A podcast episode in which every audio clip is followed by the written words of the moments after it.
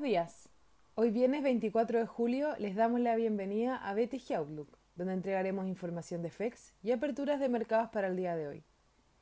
El tipo de cambio abre por debajo del cierre de ayer en 767, con los mercados con retornos negativos. La tensión entre las dos mayores economías del mundo continúa en aumento, con China respondiendo con la orden de cerrar el consulado de Estados Unidos en Chengdu, al que calificaron como una reacción legítima y necesaria. Por otro lado, la propuesta del plan de estímulos republicano se pospuso hasta la próxima semana, lo que retrasa aún más el inicio de las negociaciones a pocos días de que se acaben las medidas actuales y que el Congreso entre en receso. El Eurostock 50 cae menos 1,70%.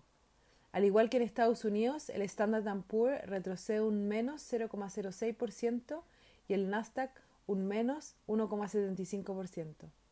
Por su parte, en Asia los mercados cerraron negativos, con el Hang Seng cayendo un menos 2,21% y el CSI 300 en China un menos 4,39%, mientras que Japón se encontraba cerrado.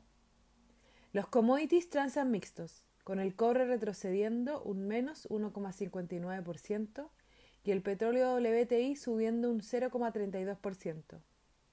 La moneda estadounidense a través del dólar index se deprecia menos 0,12%.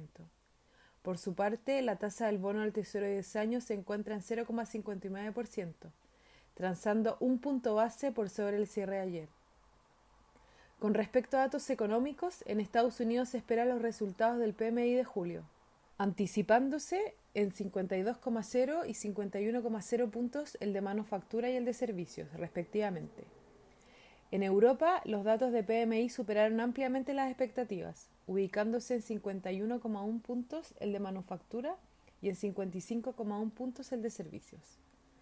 En cuanto a los indicadores técnicos, el tipo de cambio opera en 764,5 hasta ahora, con las monedas de la región tropeciándose y el cobre positivo. En cuanto a los técnicos, las principales resistencias están en 775 y luego 780. Por su parte, a la baja, el principal soporte se encuentra en 760. Muchas gracias por habernos escuchado el día de hoy. Los esperamos el lunes en una próxima edición.